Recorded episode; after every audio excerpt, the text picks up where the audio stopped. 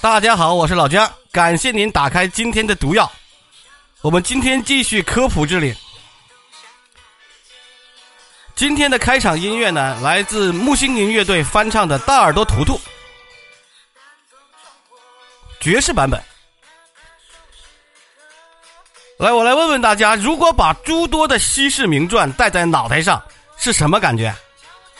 在法国的卢浮宫就藏有一顶由二百八十二颗钻石、二百三十七颗珍珠、六十四颗彩色宝石镶嵌而成的绝世王冠。它上面有哪几种王冠呢？哪几种钻石呢？它最出名的几颗钻石：摄政王钻石、桑西钻石、法兰西之蓝、奥坦斯粉钻，诸多名钻于一身呐。造型是奢华璀璨、闪耀夺目，是当之无愧的冠中之王。老姜啊，曾经几次跟大家介绍过世界的好几个王冠，还做过几次，还做过一次叫做中西凤冠大对比。这个就需要大家在毒药里面考一下古了。但是啊，现在大家去卢浮宫看到的这柄卢浮宫王冠哈，不是真品，它是由水晶镶嵌而成的仿制品。真的王冠啊，谁也不知道在哪儿，是不可能让你知道的。尽管它是一顶仿制品，但是这顶王冠仍然在卢浮宫受到了非凡的待遇，备受全球各地观赏者的青睐。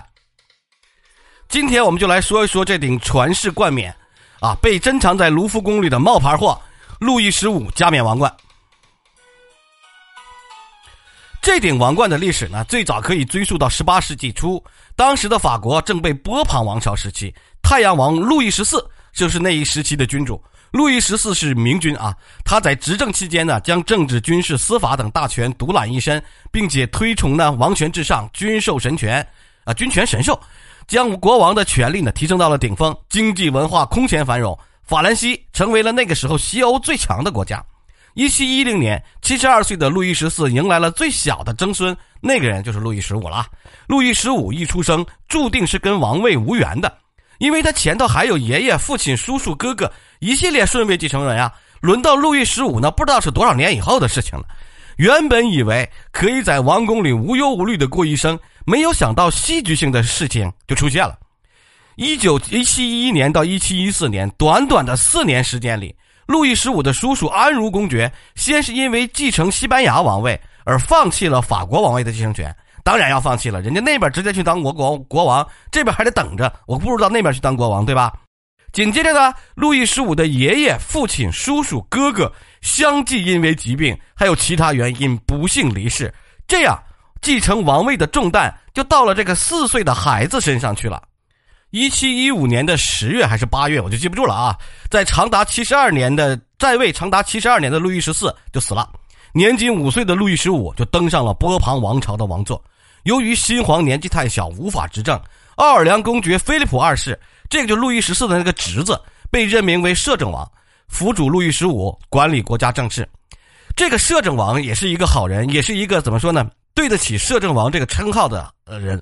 当时的法兰西呢是连年征战，贵族是挥霍无度，财政亏空，百姓生活困苦。为了能够尽快的承担起重任，五岁的路易十五收起了玩心。认认真真的开始学习，十岁的时候参与处理国家大事。一九一七二二年，路易十五满了十二岁，在兰斯大教堂举行了加冕仪式，法国正式的进入了一个新的历史时期。为了提升自己的威望，重申君主的光辉与荣耀，路易十五将法国王室里国库历代君王珍藏的稀有宝石全部集中在一起，然后委托法国王室的御用珠宝商叫做 Ronnie，。然后铸造了一顶极为珍稀罕见的加冕王冠，这顶王冠就是我老姜刚才说的，二百八十二颗钻石、二百三十七颗珍珠、六十四颗彩色宝石镶嵌而成的。其中王冠中央正是大名鼎鼎的摄政王钻石。这颗摄政王钻石十分传奇，有机会老姜跟大家讲。他这个钻石啊，沾满了血腥和诅咒，拿破仑却对他爱不释手。这颗钻石曾经被认为是世界上已知的最完美的一颗，后来呢，被法国驻印度东海岸总督奥尔良公爵以十十三万五千英镑买下来，成为了奥尔良公爵彰显身份和地位的象征。一七二二年，奥尔良公爵就是这个摄政王哈，就是他那个他是奥那个路易十四的侄子，把这枚摄政王钻石镶嵌在了路易十五的加冕王冠上。由他的叔叔用这颗钻石来保佑新皇平安顺遂，算是个老好人吧。一七七四年的时候，路易十六继位了之后，这颗摄政王钻石啊给摘下来了，摘在了镶嵌到了路易十六的加冕王冠上。在这个王冠的正上方设有四个拱，拱上镶嵌着各式的财宝，各拱交汇处是由九颗钻石相建成的一个立体的鸢尾花的造型。其中这个鸢尾花造型里有一颗就是举世无名的桑西钻石。这个桑西钻石也有很传奇的历史哈，英法两国争夺了四百年的国宝，从盗贼里面死里逃生的一个名状就是桑西钻石。它原本属于法国驻土耳其大使，后来经过辗转啊，到了法国的枢机主教儒勒马萨林的手里。桑西五十五点二三克拉。枢机主教儒勒马萨林去世之前呢，他把这颗桑西钻石在内的十八枚巨钻全部给了法王路易十四。被收入到了法国国库当中。路易十五在制作新王冠的时候，就把这颗绝世珍宝从国国库里面取出来，镶嵌到了王冠上面。除此之外呢，王冠上还有一个六十七点一克拉的法兰西之蓝，二十点五三克拉的橙色调的奥坦斯钻石粉钻，等等等等稀世名钻。这顶王冠也就成了法国历史上第一顶集所有稀世宝石于一身的传奇王冠。在路易十五执政的早期呢，法兰西民众啊给了他厚望，但是由于他处事优柔寡断和无效统治，加上后期宫廷生活糜烂，导致法兰西社会动荡不安，贵族和百姓之间冲突频发，他的声望急速下降，成了法国最不得人心的国王之一。一七七四年，路易十五因为患了天花去世，这顶陪伴路易十五五十二年的加冕王冠，依照传统被放置在圣坦尼大教堂保存。王冠上那几颗稀世的珍奇的钻石给取下来了，然后或在放在法国国库里单独保存，或者给镶嵌到下一任加冕王冠之上。一七八九年七月十四号，大家都知道法国大革命爆发了，但是保存于那个圣坦尼大教堂啊，二十多顶的王冠全部被革命党给劫走了，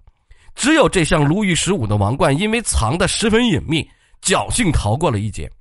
一八八五年，正值法国第三共和国时期。在激进分子的倡议下，这顶路易十五的加冕王冠上的珍宝被替换成了水晶，拆下来的珍宝也全部都被变卖，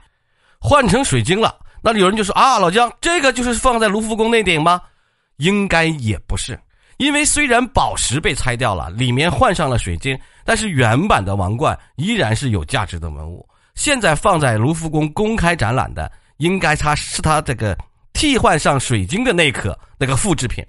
如今呢，现在这颗王冠在巴黎卢浮宫里静静的等待人们的欣赏。虽然它的价值早已不复从前，因为它已经替换成真冠哈，已经替换成水晶了。但是呢，它却见证了法国以及整个法国社会改革的变迁，历史价值早就远远大于它的本身价值了。珍宝系列呢，有好多条好，差不多有一年时间没讲了。上一次讲还是在去年的五六月份吧，当时讲了中西方的一个凤冠。还讲了几颗有名的钻石历史，这次就算是一个重启吧。感谢大家的收听，有机会去法国，请大家一定去欣赏一下这个集了法国国库的珍宝全部都用上的皇冠——路易十五加冕王冠。谢谢大家，下期再见。